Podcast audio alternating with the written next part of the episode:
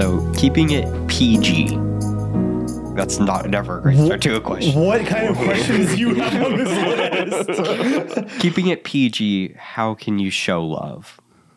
Oh, I see what you're saying. I thought you had like yes. way worse questions on this. No. I'm like, now there's going to be a lore to your questions list of like, what are the things that Dillon is pondering? Okay, how do you show love? Yes. How uh, deep and reflective? Go for it. I don't know how to answer that. Benny, back to you. Uh. Okay. I would say you show love by... Hmm. You show love by caring for the person in the way they want to be cared for. So what I mean by that is there's the concept of like the love languages. You show love to a person by genuinely caring about them and showing them love in the way they receive love. So for some people, it is physical touch. Mm-hmm. For some people, it's quality time. The, the five love languages are physical touch, quality time, gifts. What is it? Something gifts. There's a word to it. There's a word before it. But anyway, gifts, acts of service, and words of affirmation. Those are all different ways of showing love. Some people have ways that they tend to show love. Sometimes that is the way that they like to receive love. And then that's how you can tell, like, oh, Dillon's always giving gifts for everyone. That's probably how he wants to receive love as well. So if you want to show love and appreciation to Dillon, then you would show, you would give him gifts as well. That's sometimes the case. Sometimes it's like the opposite. Some, sometimes you don't want to get gifts, but you only know how to give gifts. And so that's what you do. I'll say, like, for me, a lot of it is quality time and physical touch. Mm-hmm. So just, just spend time with me, but quality time. Like, that's really important. Yeah. And so what I would say is, how do you show love is, you have to care about that person so much that you are aware of how they receive love and you make the conscious effort to do that thing. Mm-hmm. So if they want words of affirmation, then throughout your day, be thinking of what are some things that I can compliment said person on? What are some things that I can affirm in them? Some words of affirmation does not also mean, does not always or only mean compliments. Yeah. It's not just like, hey, cool shirt. Words of affirmation also is, you are smart, you are handsome, you are beautiful, you are whatever. Like, mm-hmm. sometimes it's those kinds of affirmations of like, I know you are wise, I know you are hardworking, I know you are diligent. And I see that in you. I I value that in you. Those are all words of affirmation. And so that is also a way to show love. But I think that's showing love. How do you show love is that you care enough to show love in their form. Yeah. That makes sense. You seem like a words of affirmation type of guy. Honestly... I, so I mentioned my, I think that's like three for me. Yeah. My love languages are physical touch, quality time, words of affirmation, and then like acts of service and then gifts. Mm. I think like the, it, it, it flops all the way. Like some, some of those like swaps depending on the situation. Yeah. Some of those swap around depending on the situation, but largely that's kind of the the flow of it. Mm-hmm.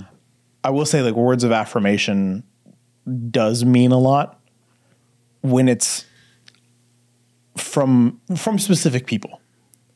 What I mean by that is like sometimes I can get compliments from people and I'm like, cool, thanks.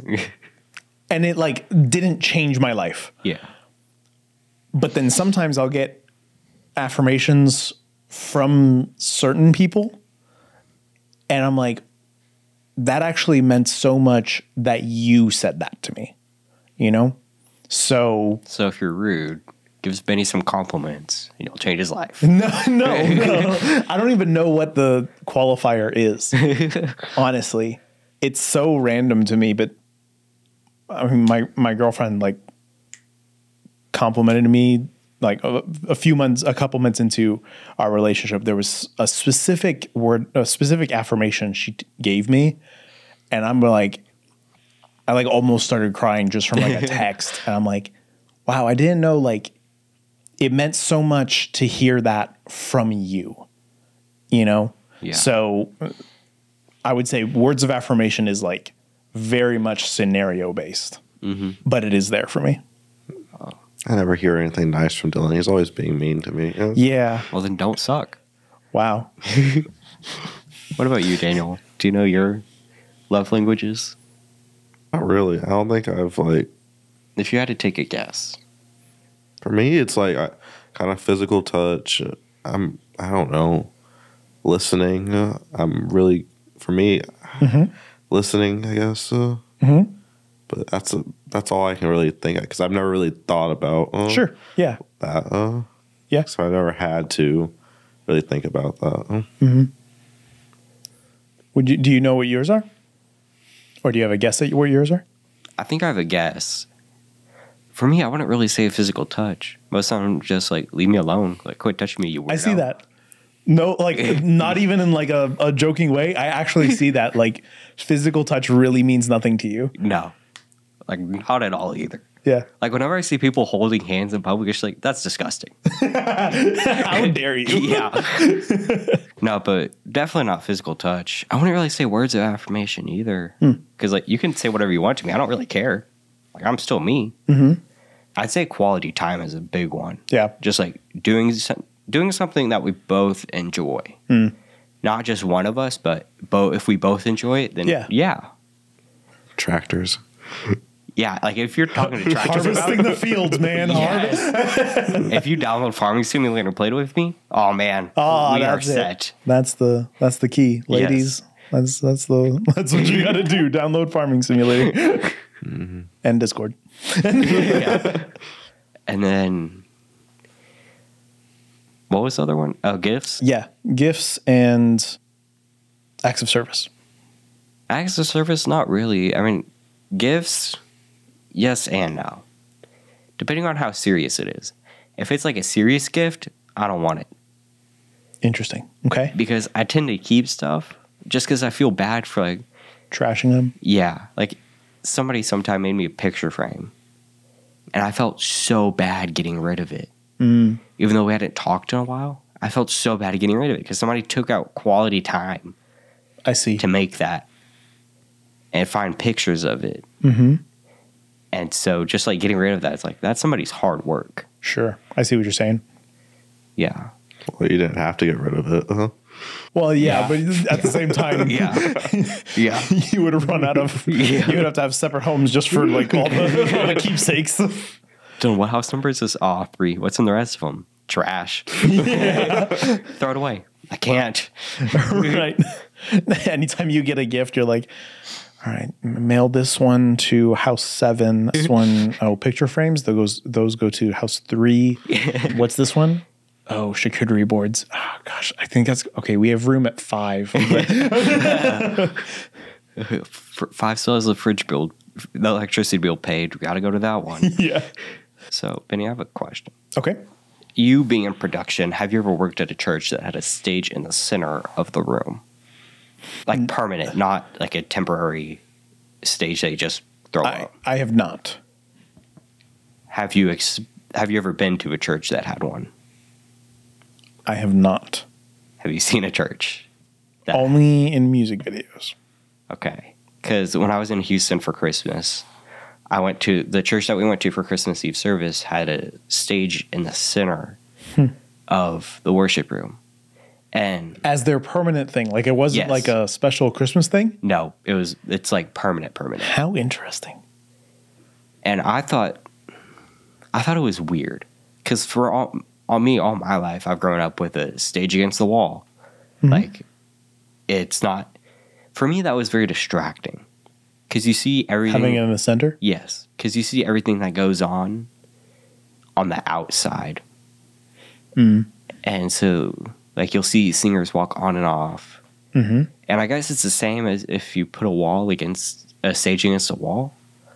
But for some reason, just like walk, having them walk down the aisle felt very idolizing to me. Okay. Yeah, it's very interesting. I don't... There's a there's a novelty to it in terms of like everyone's sitting in a circle and you're all huddled around together to worship and everything. It it does kind of introduce weird challenges that just people aren't used to. Kind of how you mentioned, like, I'm just not used to seeing the singers like get up and down and all, all that kind of stuff, mm-hmm. like as they enter and exit the stage. And so I do, I, I do see what you're saying in terms of practicality. I don't think it works. I think it works for special occasions, mm-hmm. but not like a permanent yeah. thing. It's also weird because they had like a jumbotron. Not like, I'm not even like, hmm. being sarcastic. Like, it's a little jumbotron. Interesting. In the middle. How interesting. And you couldn't really put any props on the stage because it would block somebody's view no matter where they were sure. sitting from. Yeah. And the drum cage, which was weird, it was on the ground. But everything else was on the stage. Hmm. And so it just, it just looked hmm. disformed. That's very interesting. Yeah, that's very different. Yeah. What's the name of the church? Fantastic question. We have no idea. First Baptist something in Cyprus. Great. Great. Great. First Baptist Cyprus, potentially. Yes. But yeah, it was just very different. Mm-hmm. Especially because just the way they, they did stuff, like they'd become so adapted to it.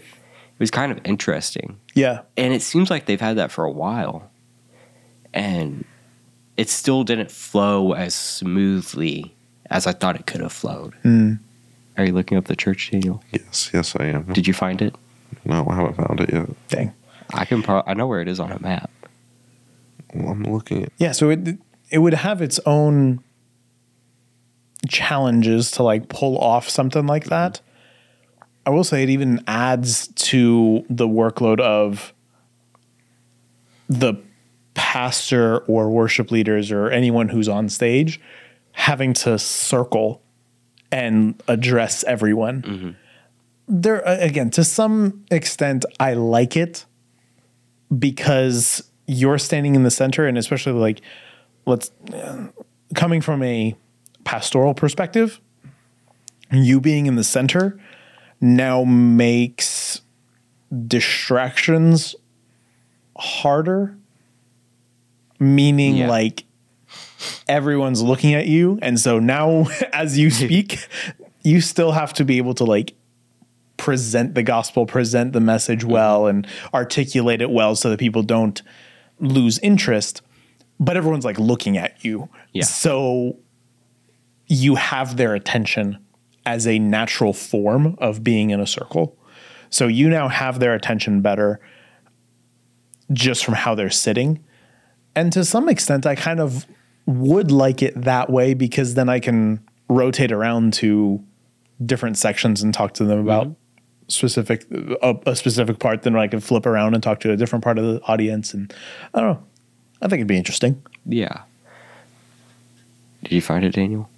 Give me a second. Huh? Yeah. I also realized that you need to have way more volunteers hmm. because you have to have singers surrounding the entire premises, mm-hmm. and you could get away with just one on each side, but I think at the church there it wasn't massive by any means, but it wasn't I think it was about the same size as Northwest. Okay. And so they had three or four singers per side, and oh wow, okay. Yeah. And so that's that is like, I can't math. What is three times four? twelve. That's twelve, twelve people just in singers. twelve to fifteen. Yeah. And then you also have to think about cameras. Yeah.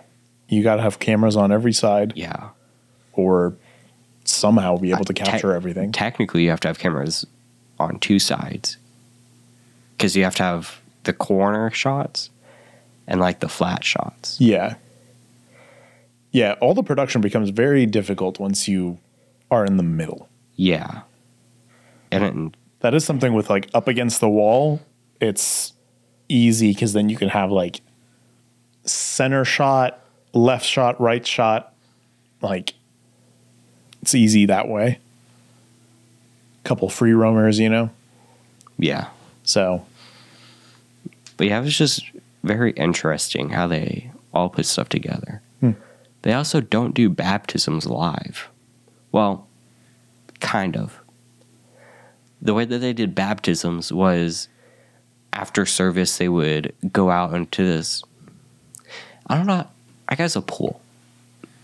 Baptistry area. Okay. But it was like in the ground, like permanently in the ground. Okay. It was covered. It was nice. They had a T V out there, and they would record them.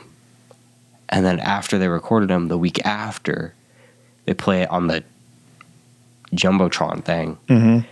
And so that's how you saw the baptisms. I thought that was very interesting because mm. it didn't really feel like a s- family celebration of life. You didn't have the connection, direct yeah. connection to them. Yeah. Since it was like, oh, you're watching like a a recap video. Yeah, like this, this happened a week ago. Yeah. Hmm. It just fe- felt very disconnected. Interesting. It's very different. Yeah. Especially like putting props on the stage, it was very distracting in between mm. the videos. Because you can't just like sneak on there. You have to carry this big old thing. Yeah. Carry a big old manger down the aisle. Oh, down the aisle. It's not, oh, goodness. It's not the most indiscreet thing. Yeah. We're still searching. They don't can't be that hard.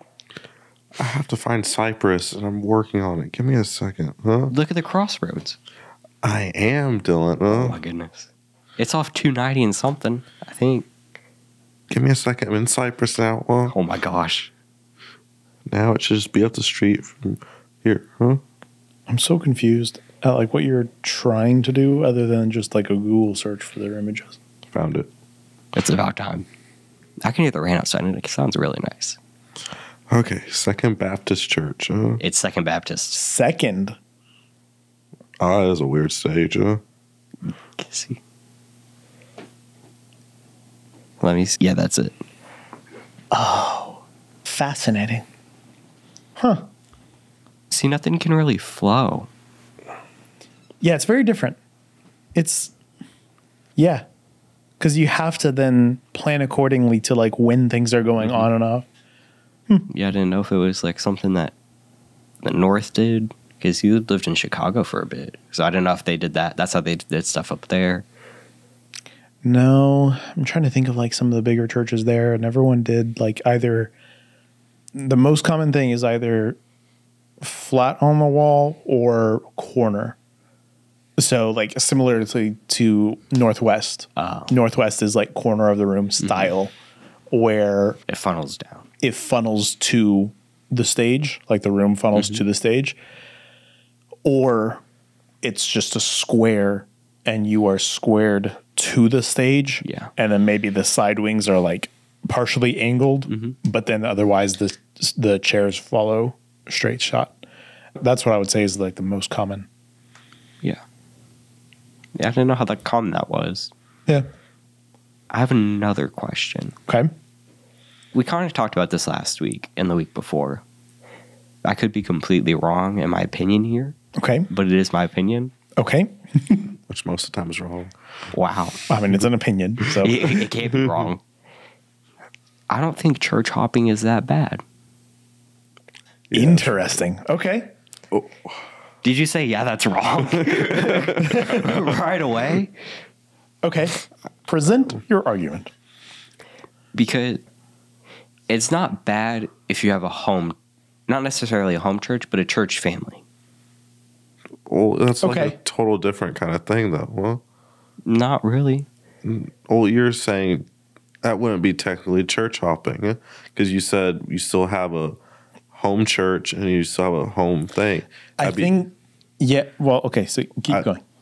Because I, I, then you call me a church hopper because I've visited churches uh, a couple times. Like I went, I've gone to College Station. And I've gone to my friend's church when I'm up there.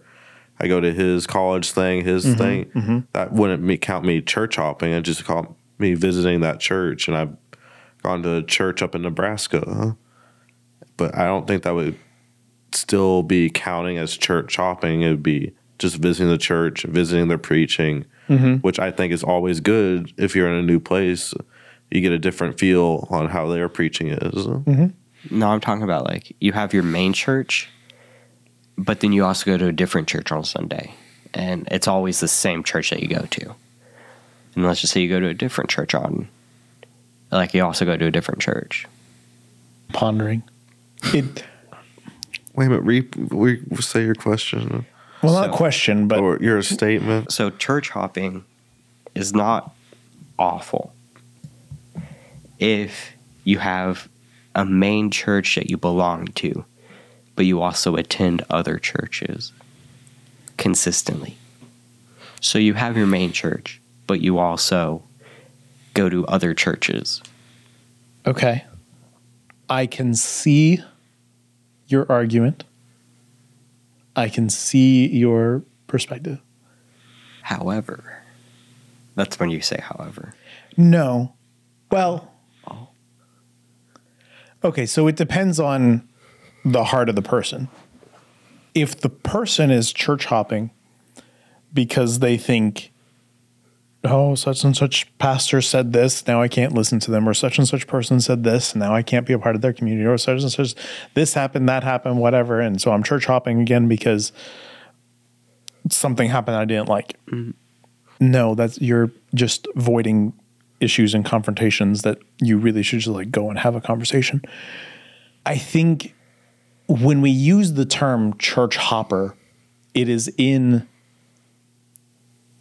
the connotation or the implication that the person is willingly just going to a different church just and because just because or their reasoning is just a constant state of I didn't like the worship here, I didn't like the teaching here, I didn't like this here, I didn't like that here, whatever.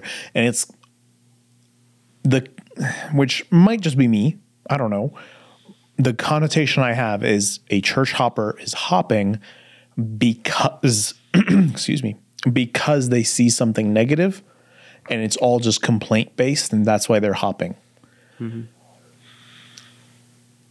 A positive, quote unquote, church hopper, I view more so as just someone who likes to be involved in multiple communities.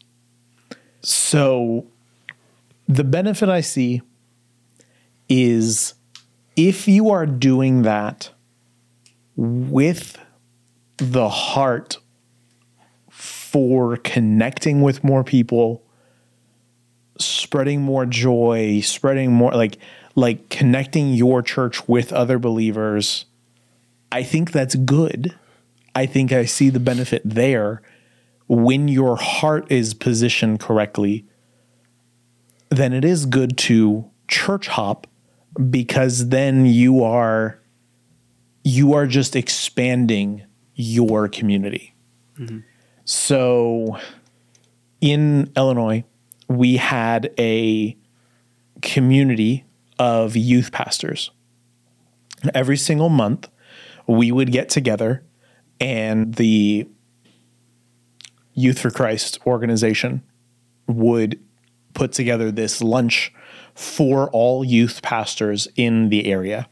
And we would all be able to get together, get to know each other, learn from each other. And the lunch, Youth for Christ would provide a speaker, whether it's somebody, one of us, or a na- uh, close by organization, or maybe they bring in somebody, whatever it may be.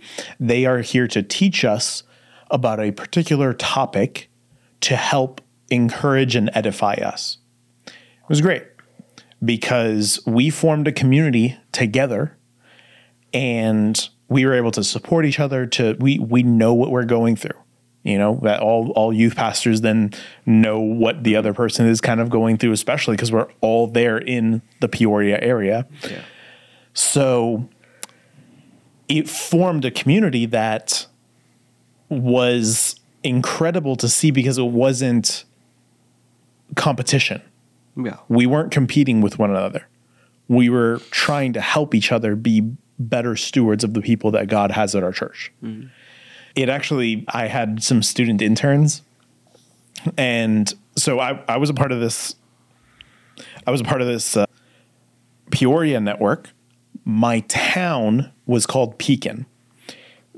In Pekin, we had three youth pastors that I networked with, mm-hmm. and we would have summer events together. Our three That's churches cool. would have youth events together. So it would be myself, the the First Baptist Church. Then we had a Methodist Church and the Nazarene Church. And the three of us all got our students together to have a dodgeball tournament, paint wars, and then a worship night at the end of the summer. It was beautiful because you have so many, you have three different Protestant churches coming together to network, to have a community focused on Christ, right? I have a question. No? Yes. What's a Nazarene? What's like, I've never heard of like, what's Nazarene like beliefs? Uh? They're, I don't know. I don't know. Listen, that's one of the, there, there's like two mini tenets that they like differ on or something. I don't know. I'm saying that as like a, a hypothetical, not hypothetical, as like a, I don't know the specific. What I know is like th- they're still Protestant. They just have like a differing opinion on like a minor thing. So speaking to our conversation last week, so it would be really cool for us getting together because I knew them really well. Mm-hmm. And uh, uh, when I had my student interns, we would all get together to plan our summer events. And I had some students that like stopped going to my group and started going to his because of some, you know, high school drama. One guy got broken up with with a girl and now they were at this other church because such and such girl was at our church. And all kind of high school relationships were dumb. So we sit down to have this meeting and I'm like, oh, hey, how's such and such, or, or, or maybe they asked me, they're like, hey, these students, they started coming here. I know they used to go to your group. What do you know about their situation? How can I be ministering to them? And follow up in, in like months later, we haven't seen them in a few weeks. And it's, and so I asked him, I'm like, how, how's the, how are these students? He goes, I haven't seen them in a couple of weeks. Have they gone oh. to you?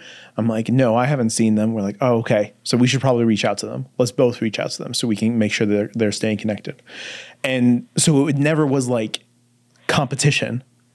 I just wanted to make sure that like they're staying the course with God, not with any one of our particular groups.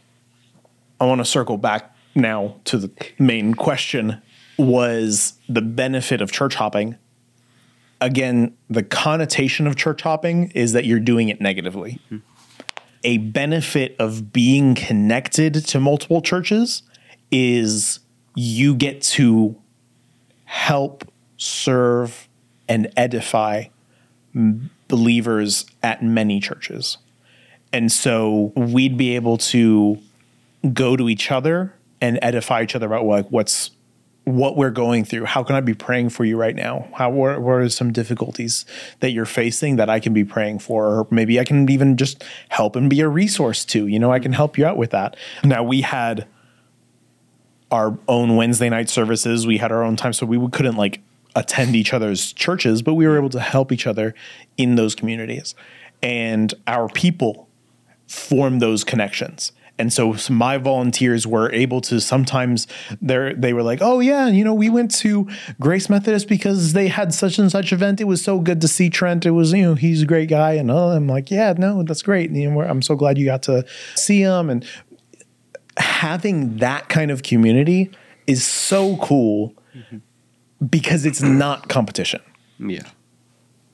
Like the whole point is that we are pushing people to know Christ. And so when we can know people from different churches and be interconnected with them, that's awesome. Okay, I got a question for you. Well, okay.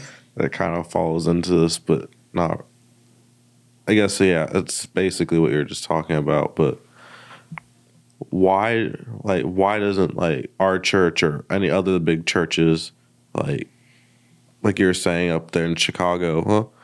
Like their community, why don't we do community, like communicate with other churches and that kind of stuff huh? here? Why won't, doesn't that work? Huh? That's an excellent question. I would say it is harder to pull that off in metropolitan areas. There is a different culture in the town I w- in the city and town that I was in. So you said Chicago when I let people say Chicago. Technically speaking, I was not in Chicago. I was three hours away from Chicago. So Chicago's like, obviously, the big city. Mm-hmm. Everyone knows what Chicago is. I'm in Peoria. If I say that, nobody knows anything. Like it sounds like a random baby food. There's there's nothing. Okay. there's like there's nothing there other than like. Well, actually, you should know. You guys, the Caterpillar. Oh, yeah. Mm-hmm. Caterpillar was founded in Chicago, in Chicago, in Peoria. And so uh, most everyone at our church and many, like in the communities, everyone works for Caterpillar. Like almost everyone, like either worked in like factories or sales or whatever, like I T, all this kind of stuff. We know where Dillon's going. Next week I will be in Chicago, or I'll be in Illinois. Peoria. Yeah. So it's a different culture there. It's not as big city. What happens is when you go to the big city level, there are so many churches that it's very hard to connect in the same way. And I would say that once you're at like such a big level, you, you have different levels to connect with. So the, our youth pastors have very specific conditions that they work with that they don't always relate to other church structures. Mm-hmm. It's not to say that they can't like still be edified and whatnot. I think there still would be a place for it, but it's just harder when we're at like a different level. Yeah. Um, yeah.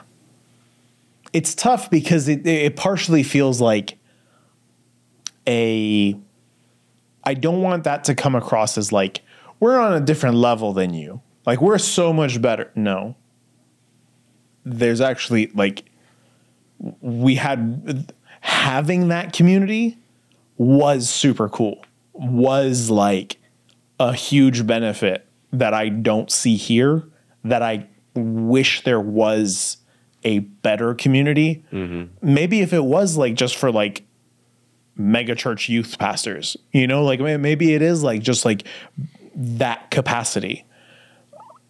I don't know what the answer is.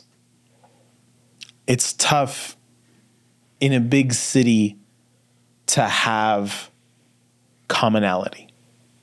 I think people are at such different levels and such different perspectives, and that puts up different, that puts up walls that keeps them separated.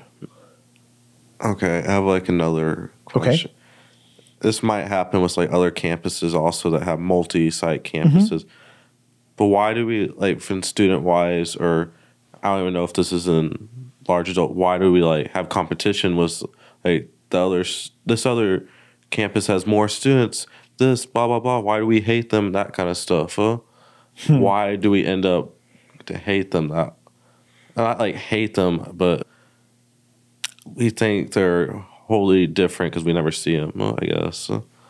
That is a very selfish reaction that we see. So the issue we see happen is, how do I describe this? People are focused on themselves and their environments. And so you always focus in on what you want to happen for your community. Student ministry A branches off, and now you have A and B. B, if it grows and suddenly is double the size of A, A now feels entitled to say, we're student ministry A. We're, we're the first ones. Like, why do you think you're better than ours? Student ministry B has no ties to ever existing at A.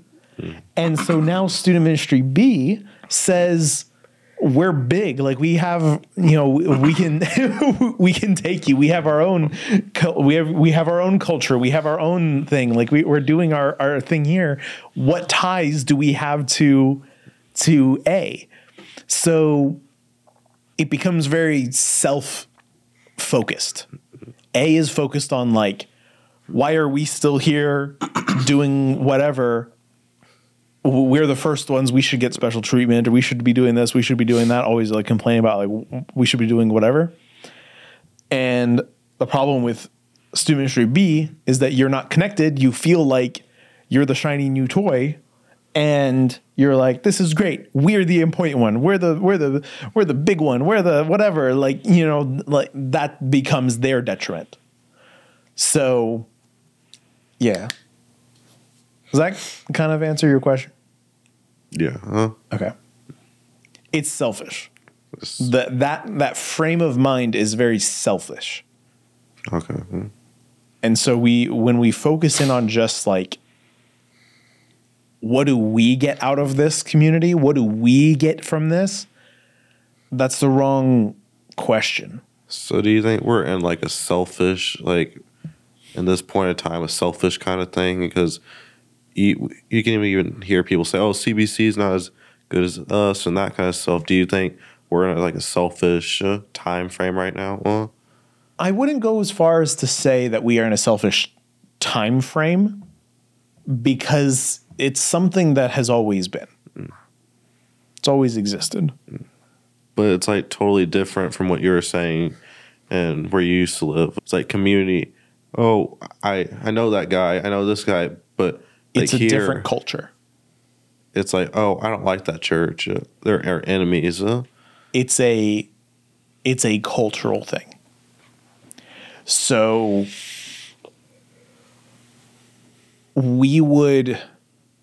in Illinois, we knew what were each other's strengths and weaknesses and roles, or yeah, I'll just call them roles. The Nazarene Church was the big church. Nazarene Church had a, a thousand members that meant, met every weekend. And for that town, it's huge. And that was a big deal. So we knew they had some of the best tech. They had some of the best, like, musicians. We also knew First Baptist had incredibly talented musicians, but we had to work on a, a little bit of our production aspects. We had to work on our style that we have at our facility. Like, we didn't, our, our building was old. In Peoria, there was the, the cool church. The, the C B C of Peoria is Riverside, and they just have a style to them. Like, they're really, they're a cool church. And I know they're I know their senior pastor. He was a youth pastor in the area. He was from my town that I served in. And so we were interconnected with him. We knew each other's strengths and weaknesses. I had to make the conscious effort. Anytime my students would look at them and say, Benny, why can't we do that? Why can't we have that? Why can't we also do this? Why, why are they, you know, let's go, we're better at this than they are. And I had to make the conscious effort to always remind them, why, what's the point of you bringing that up? What's the point of us being better? What's the point of them being better? Why are, why are you trying to tear them down in saying like, oh, we're so much better at them than this? Or I like... Some some students would say like, I like your teaching better than whatever they, however they taught. Or other students would be like, oh, I like this, whatever. And then what's the point of tearing each other down instead of just focusing on in on, you know what, they do an amazing job with worship. I'm so glad they're connecting well with praising God. Mm-hmm. This teacher is excellently gifted. That's incredible. Oh, they're able to reach such and such people group within uh, Peoria. That's awesome. I'm glad this ministry exists at this church. I'm glad they have such talent there. I'm glad we have this. I'm glad we have that. Like, that had to come from me in instilling that into my students of, hey, we're not going to compare ourselves. And we're not going to complain about what we don't have compared to them. Instead, I want to celebrate how they're doing it.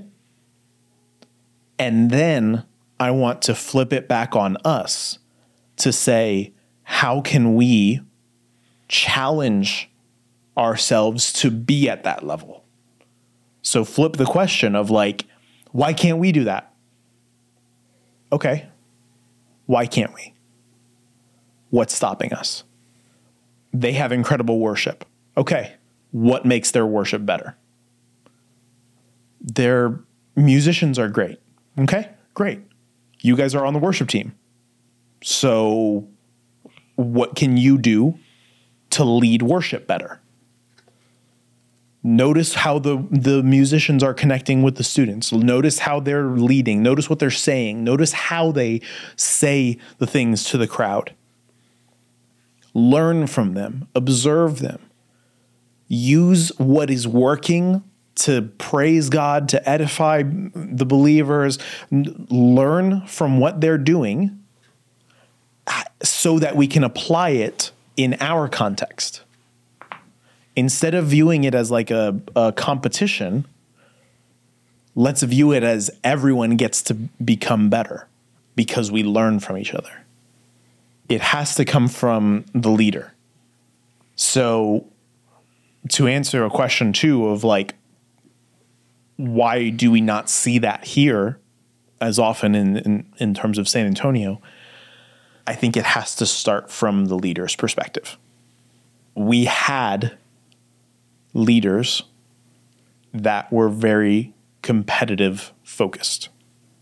Cool.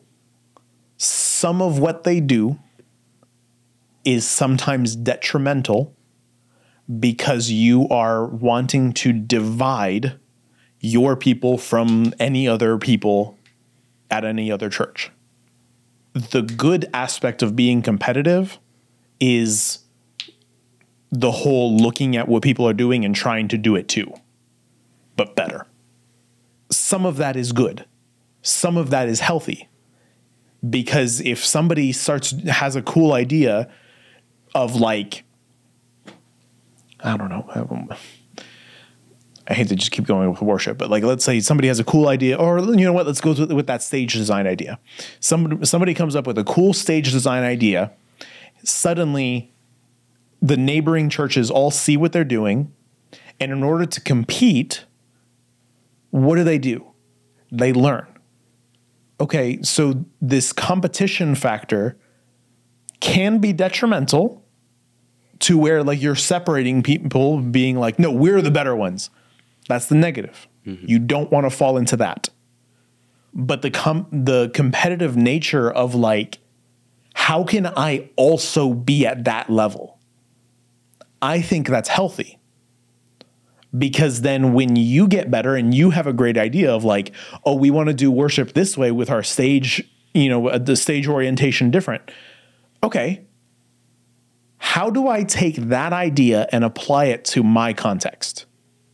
So the great thing there is everyone is focused in on one thing, unified because of the nature of a circle.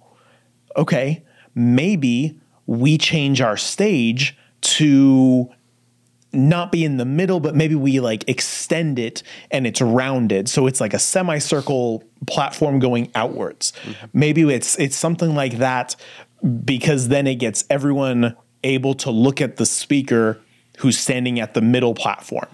Maybe that's an idea. Like, so, so you are iterating based off of the success of others. You are learning and applying to your context. That is healthy competition. You are pushing each other to be better. That has to come from the leader. So what was your, this is completely off topic, mm-hmm. what was your dream job when you were growing up? Like what is like, what were you just ex- aspiring to do? A youth pastor. Oh, really? Yeah. Like, oh. so, so sometimes a question comes up in like random places of like, what's the greatest accomplishment of your life? And I'm like, I achieved my dream. Mm-hmm. And then now I get to like come up with another one and do something else. Like, that's cool. I get to keep going. Like it's, it, I see it as such like an incredible blessing and honor. Yeah. So in, in tenth grade, I, that's when I received my spiritual call to ministry. I saw God's transformative power in my fellow students' lives.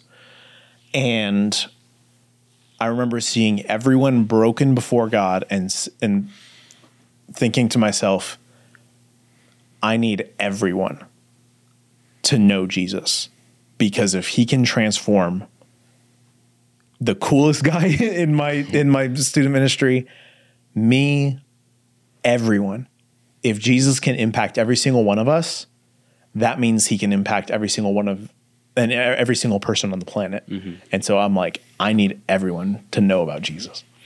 So that's when I got my call to ministry, because I wanted to let more and more people know about Jesus. That was tenth grade. eleventh grade got more involved with student ministry. twelfth grade got my internship with the student pastor to learn how to be a student pastor. Mm-hmm. Started working at the church straight out of high school.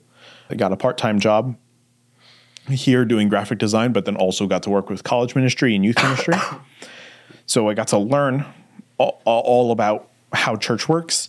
And then three years of doing that later, I was able to, four years. Yeah, four years out of doing uh, part-time ministry work. Some argue full-time, but part-time officially. That's, I learned all the skills there. And then that's when I got my physical, like, phone call. I got a phone call to go and be a youth pastor in Central Illinois. So I got to go and do that for five years. And that was like achieving my dream of like getting to go and share the gospel with students. It was awesome.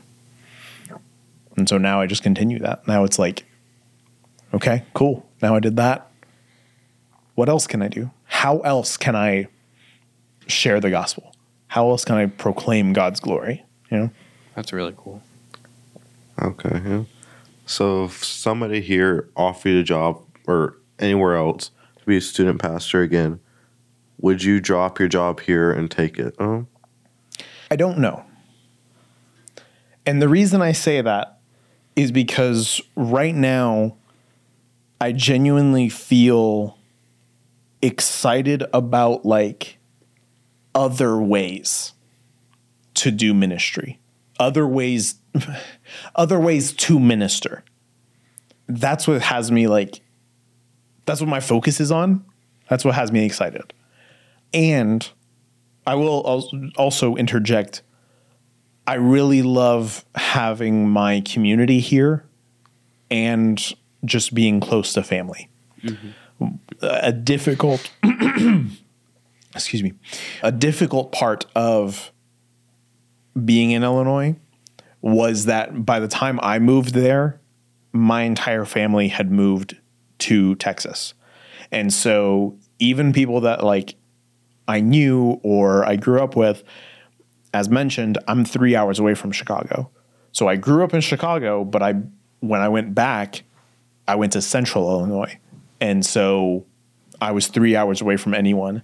I had to completely rebuild my community and no family was there, all that kind of stuff. So that was a difficult part of my of my job, was being kind of pseudo on my own. Yes, I had my community uh, in terms of, yes, I had some leaders that were, I had some leaders that poured into my life. I had some friends. I had that community of youth pastors and stuff like that. But it wasn't quite the same of having such a close-knit community of young adults here and being close to my parents, my sister, brother-in-law, all that. So if somebody came up to me and offered me a new position, I'd have to really consider it, because I don't think that's what God is calling me to right now. I don't think that's where he has me. I think he has a different thing for me. So. So that's all the questions I have. All right. I can't think of anything right now. That's fine. Well, um, let's go ahead and hop into John chapter five. We might, let's just see how far we can go. We'll go one through fifteen for now, and then we'll see what we can do to uh, maybe do the next up to thirty. But we'll see what happens.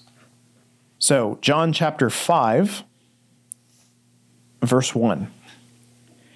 Afterward, Jesus returned to Jerusalem for one more of the Jewish hol- holy days. I almost said holidays. Is that where it comes from? Holidays being holy days? Maybe. Oh my gosh. The epiphany. Google. Where does the word holiday come from?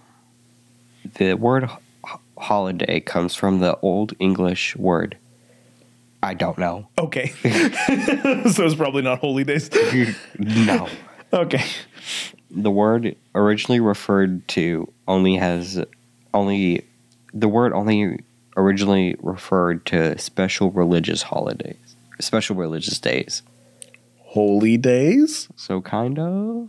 I'm going to I'm going to start telling people that it means hol- holy days. Just brainwash an entire society. Yeah, exactly. All right. Verse one. Afterwards, Jesus returned to Jerusalem for one of the Jewish holy days. Inside the city, near the sheep gate, was the Pool of Bethesda. I was there. With five covered porches. Crowds of sick people, blind, lame, or paralyzed, lay on the porches. One of the men lying there had been sick for thirty-eight years.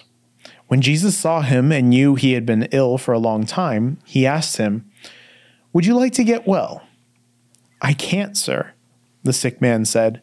"I have no one to put me into the pool when the water bubbles up. Someone else always gets there ahead of me."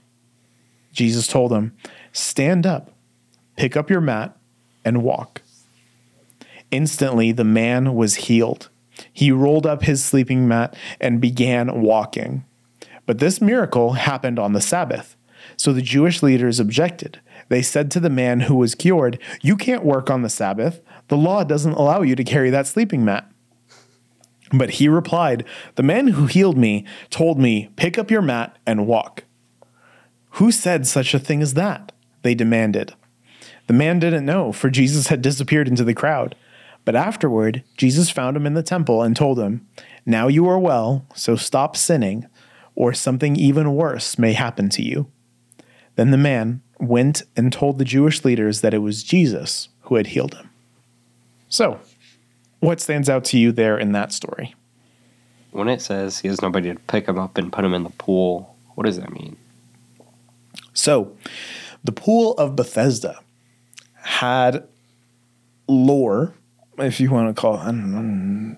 I feel like now I'd call everything lore, just backstory. I don't know. There was this belief that in this pool, every so often, the waters would bubble. And the belief was that as angels passed through the water, that is when the pool would provide healing for people. However, you had to be at waiting at the pool. When the bubbles happened, you had to be the first one in to be able to get the healing power, the healing ability. That was the belief system. Exactly. And so all these people are waiting around the Pool of Bethesda, and they're just waiting for the bubbles, right? This guy can't walk. So he's waiting at the pool, but he's like, everyone else is here. There's no way I'm going to get in there mm-hmm. in time. So this is not like a Christian belief. This is just the belief of them, yeah. just that, just how that area works, right? So this guy's just waiting here, and he's like, I can't get in because I I can't walk, right? And so Jesus heals him and meets him, meets him where he's at. And he's like, well, you don't have to go into the pool. Like, stand up, pick up your, pick up your mat and walk. That's really cool. Mm-hmm. Especially because he didn't ask Jesus for it necessarily. Mm-hmm. Jesus literally like walks up and he's like, I have nothing better to do. Jesus is walking around. He sees this guy laying on the floor. He goes, hey, do you, do you want to be healed? And he's like, well, yeah. Duh. I just can't walk. I can't get in there. I don't know how I'm supposed to do this. So he didn't even know. He didn't even know who he's talking to.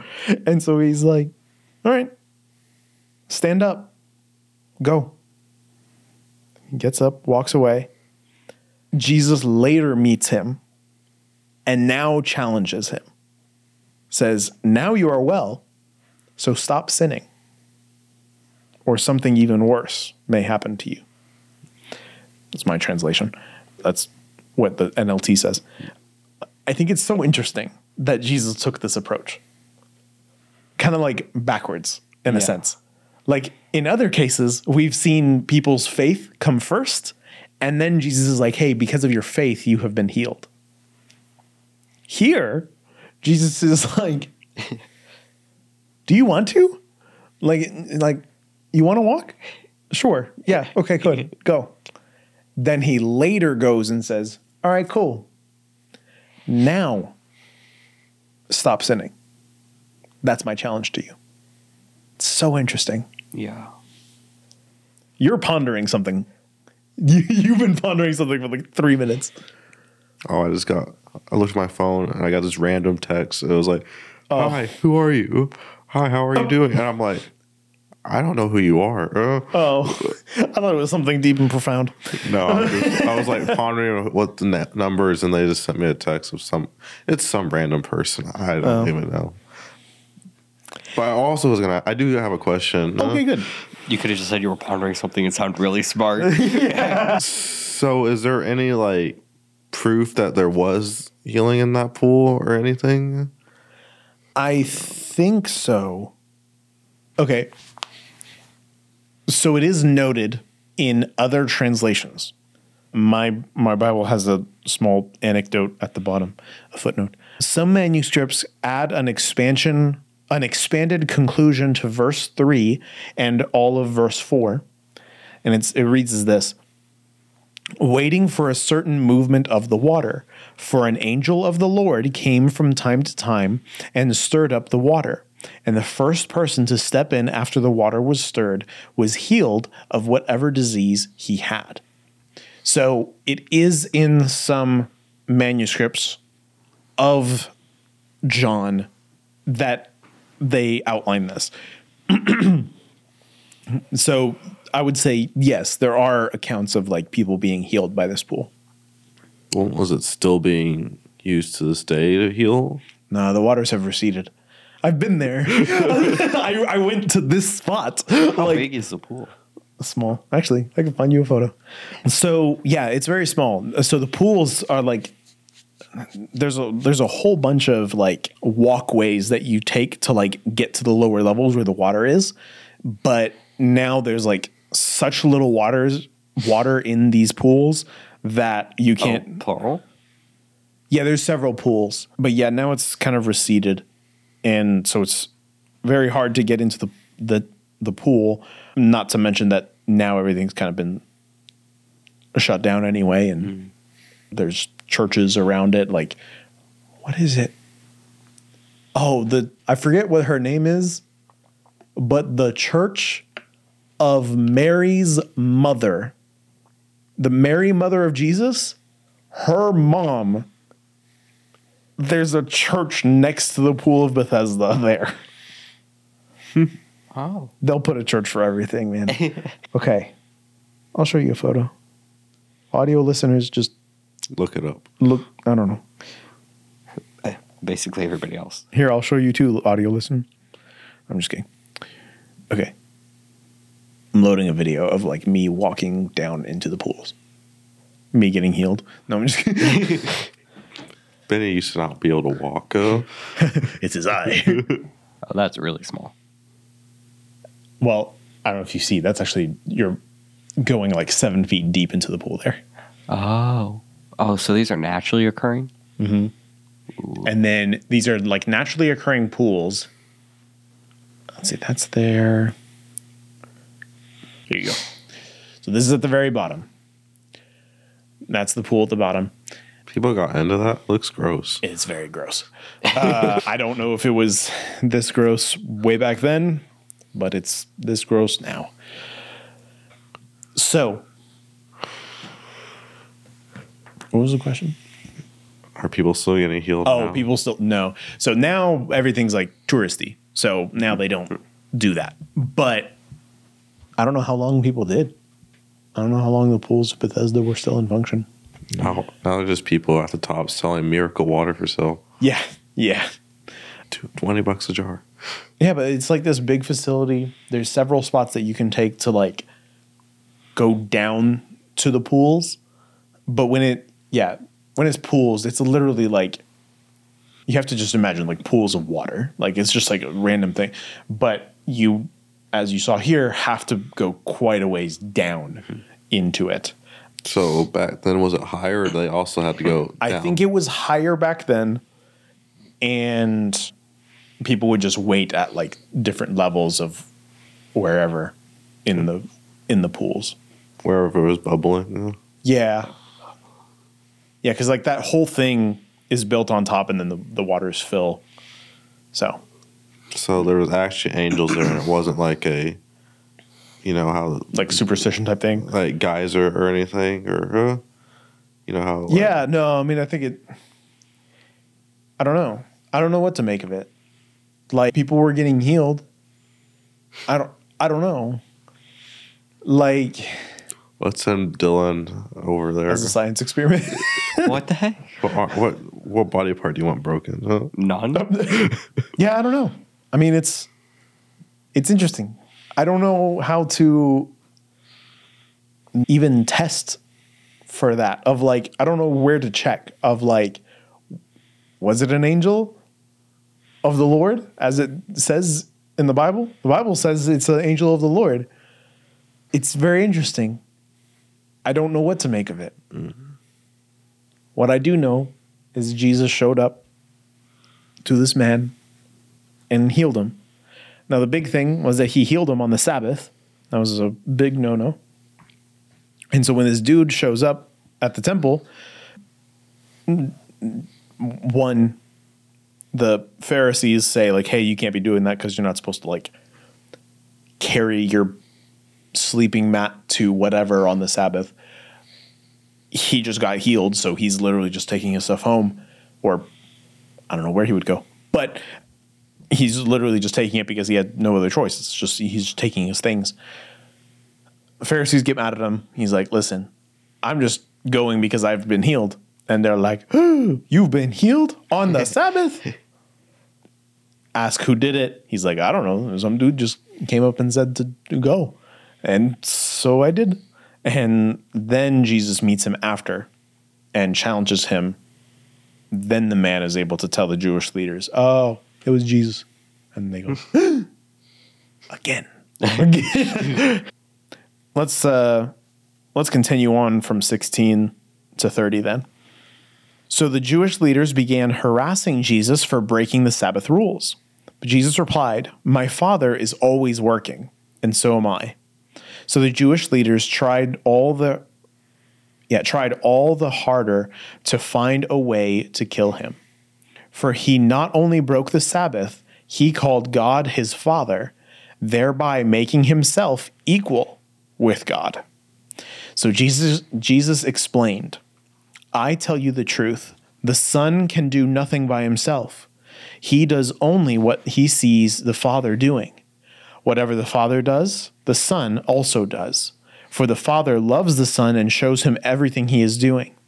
In fact, the Father will show him how to do even greater works than healing this man. Then you will truly be astonished. For just as the Father gives life to those he raises from the dead, so the Son gives life to anyone he wants. In addition, the Father judges no one.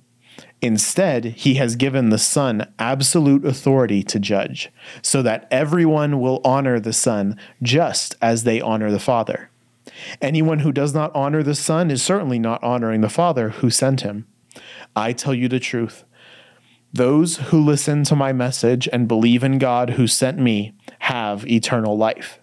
They will never be condemned for their sins, but they have already passed from death into life. I assure you that the time is coming. Indeed, it is here now, when the dead will hear my voice, the voice of the Son of God, and those who listen will live. The Father has life in himself, and he has granted the same life-giving power to his Son. He has given me, and he has given him authority to judge everyone because he is the Son of Man. Don't be so surprised. Indeed, the time is coming when all the dead in their graves will hear the voice of God's Son, and they will rise again. Those who have done good will rise to experience Li- eternal life, and those who have continued in evil will rise to experience judgment. I can do nothing on my own. I judge as God tells me. Therefore, my judgment is just, because I carry out the will of the one who sent me, not my own. Verse twenty-eight. Okay. Is crazy. Just like having that picture in my head of just like God speaking, and then all all the dead like waking back to life, zombie apocalypse style. Yeah, but holy. Yeah, both wings. Yeah, no, that is it is crazy. The time will come when all the dead in their graves will hear the voice of God's Son and will rise again. It it's crazy. Some some say that in the story of Jesus raising Lazarus from the dead. Again, we're looking to passages that we're not at yet.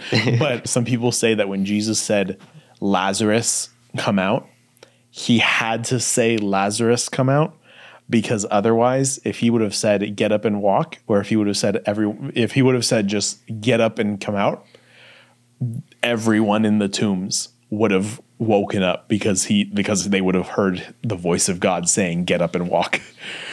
And so Jesus, somebody pointed that out of like, you realize Jesus had to specify Lazarus, or else everyone else would have also come back from the dead. It's like, oh, okay.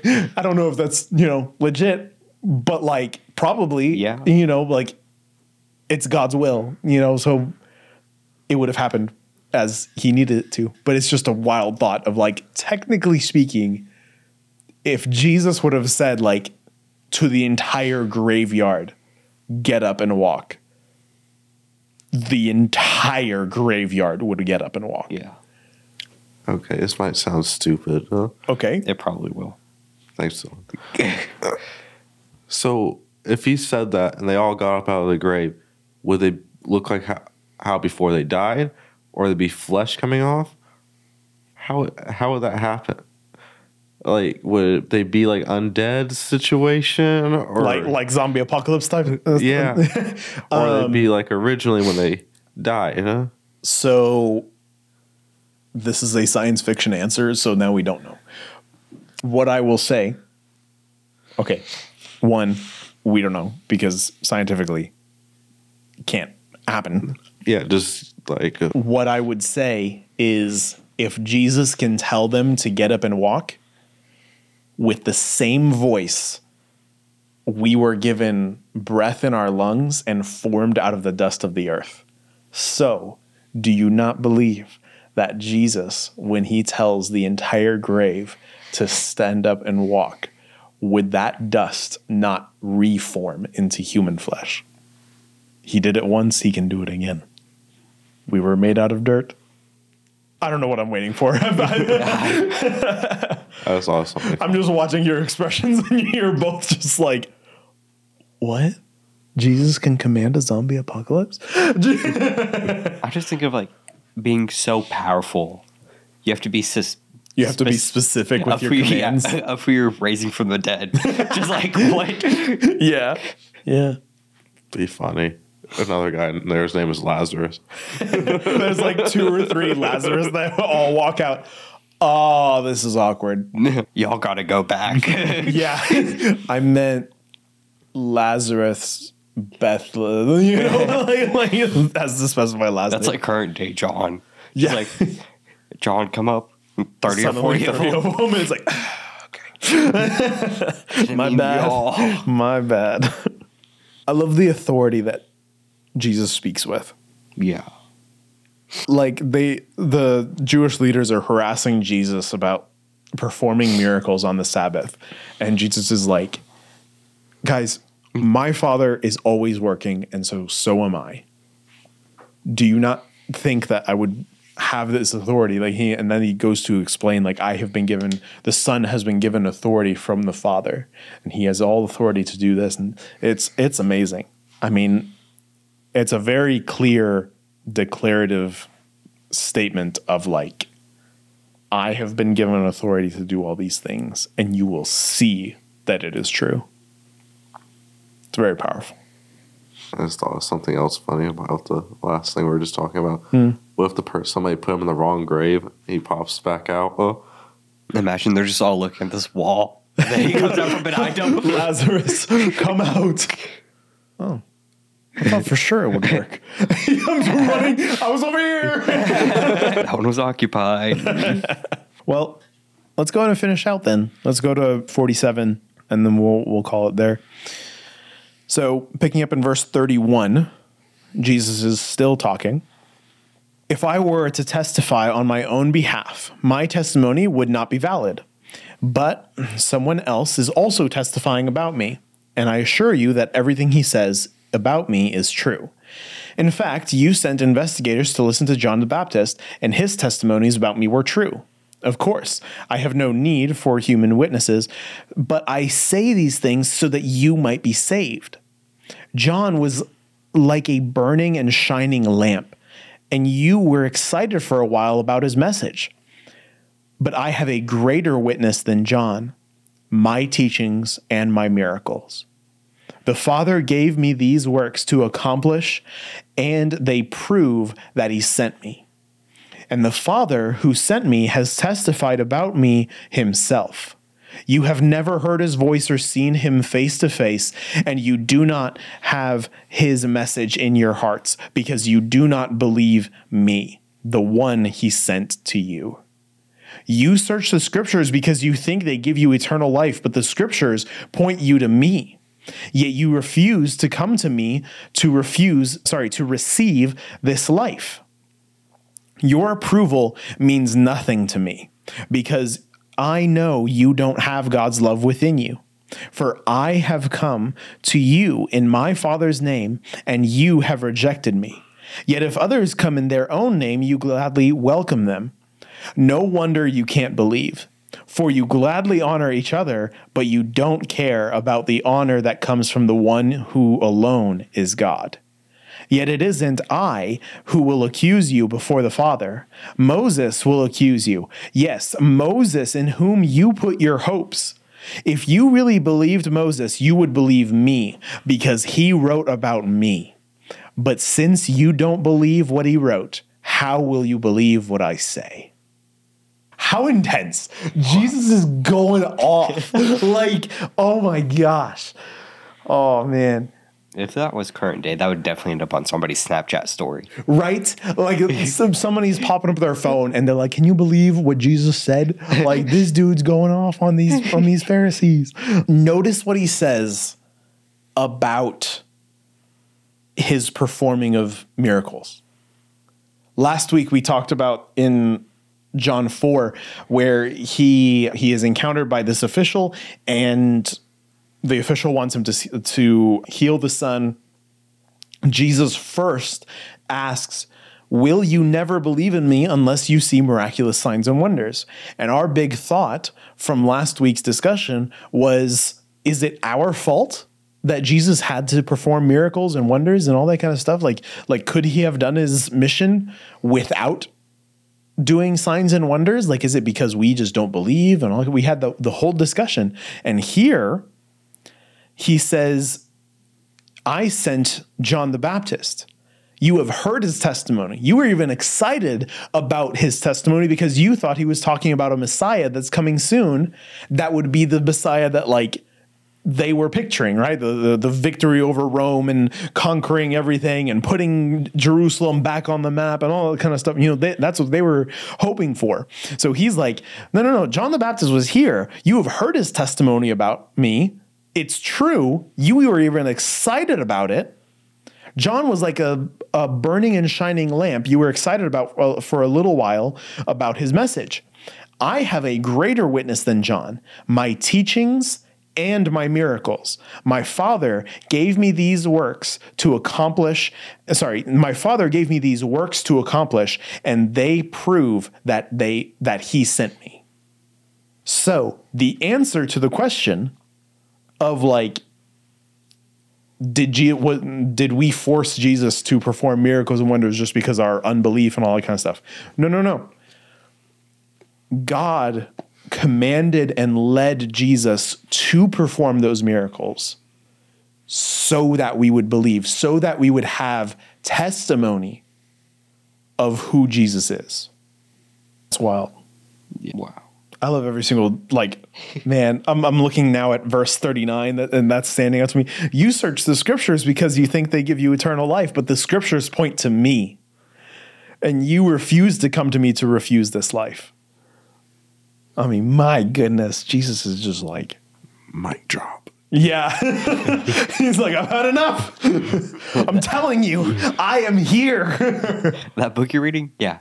Tells you to come That's here. That's me. You dinguses. That's so powerful. I don't think my Bible says it, Benny, but your Bible said something like, yes, that Moses, or yes, Moses, something like that. Yeah, yeah, yeah. From forty-five. Yeah. Verse forty-five, what does yours say? Mine just says, do not suppose that I will accuse you before the Father. The one who accuses you is Moses, in whom you have placed your hope. I, I see the difference. Yeah. Mine says, Moses will accuse you. Yes, Moses, in whom you put your hopes. Yeah.